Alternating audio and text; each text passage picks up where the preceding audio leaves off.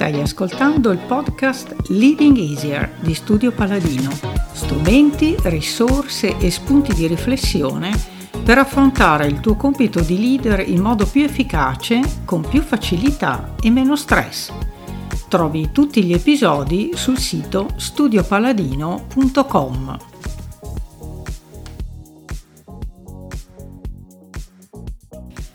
Episodio 5 Giuseppe Verdi, un esempio di eccellenza e resilienza.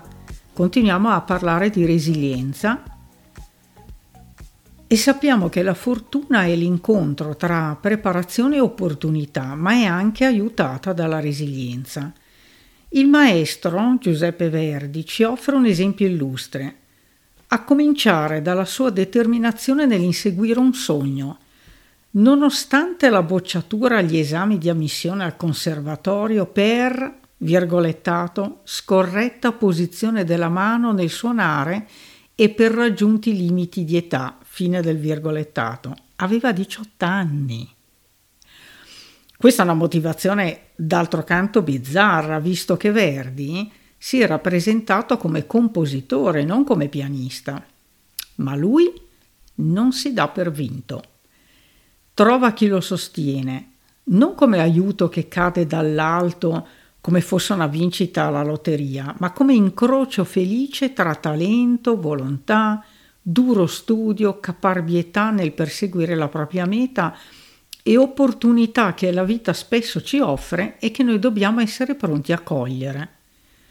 Jan Ardui, in un congresso cui partecipai qualche anno fa, disse: Se mi preparo bene, ci sarà un momento in cui le cose andranno bene. Il miglior modo per raggiungere l'obiettivo velocemente è rallentare. C'è un momento giusto per le cose, ci vuole sensibilità per il momento giusto. Quindi prepararsi e cogliere l'opportunità. Avete un sogno? Coltivatelo. Non importa che età avete e qual è la vostra situazione di vita. Preparatevi al meglio che potete, sempre, non demordete. E nello stesso tempo alzate le antenne e osservate ciò che avviene intorno a voi.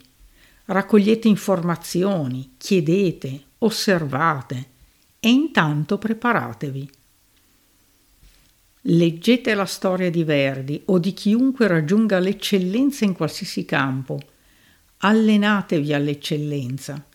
Chi è eccellente è disciplinato, focalizzato, non ha paura di fare migliaia di volte la stessa cosa. È dedicato, orientato all'obiettivo, a dare un senso e un significato alla propria esistenza Verdi non riesce a godere del discreto successo della sua prima opera La Scala, visto che gli muoiono figli e moglie.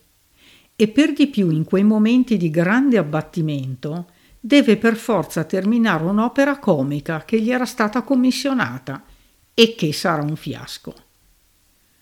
Voi che avreste fatto al suo posto? Beh, lui non volle più comporre musica ma il libretto e la storia del Nabucco gli fecero cambiare idea. Così torna il tema del significato, del senso di ciò che si fa.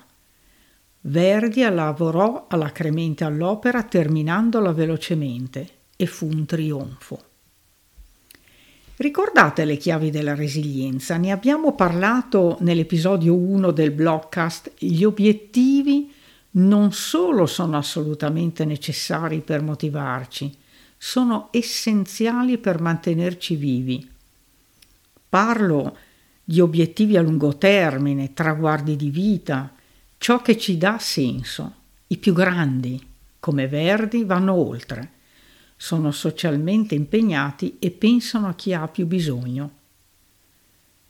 Bisogna dire che senza significato proviamo tristezza, noia, cinismo, superficialità, pessimismo. Senza significato viviamo senza essere vivi.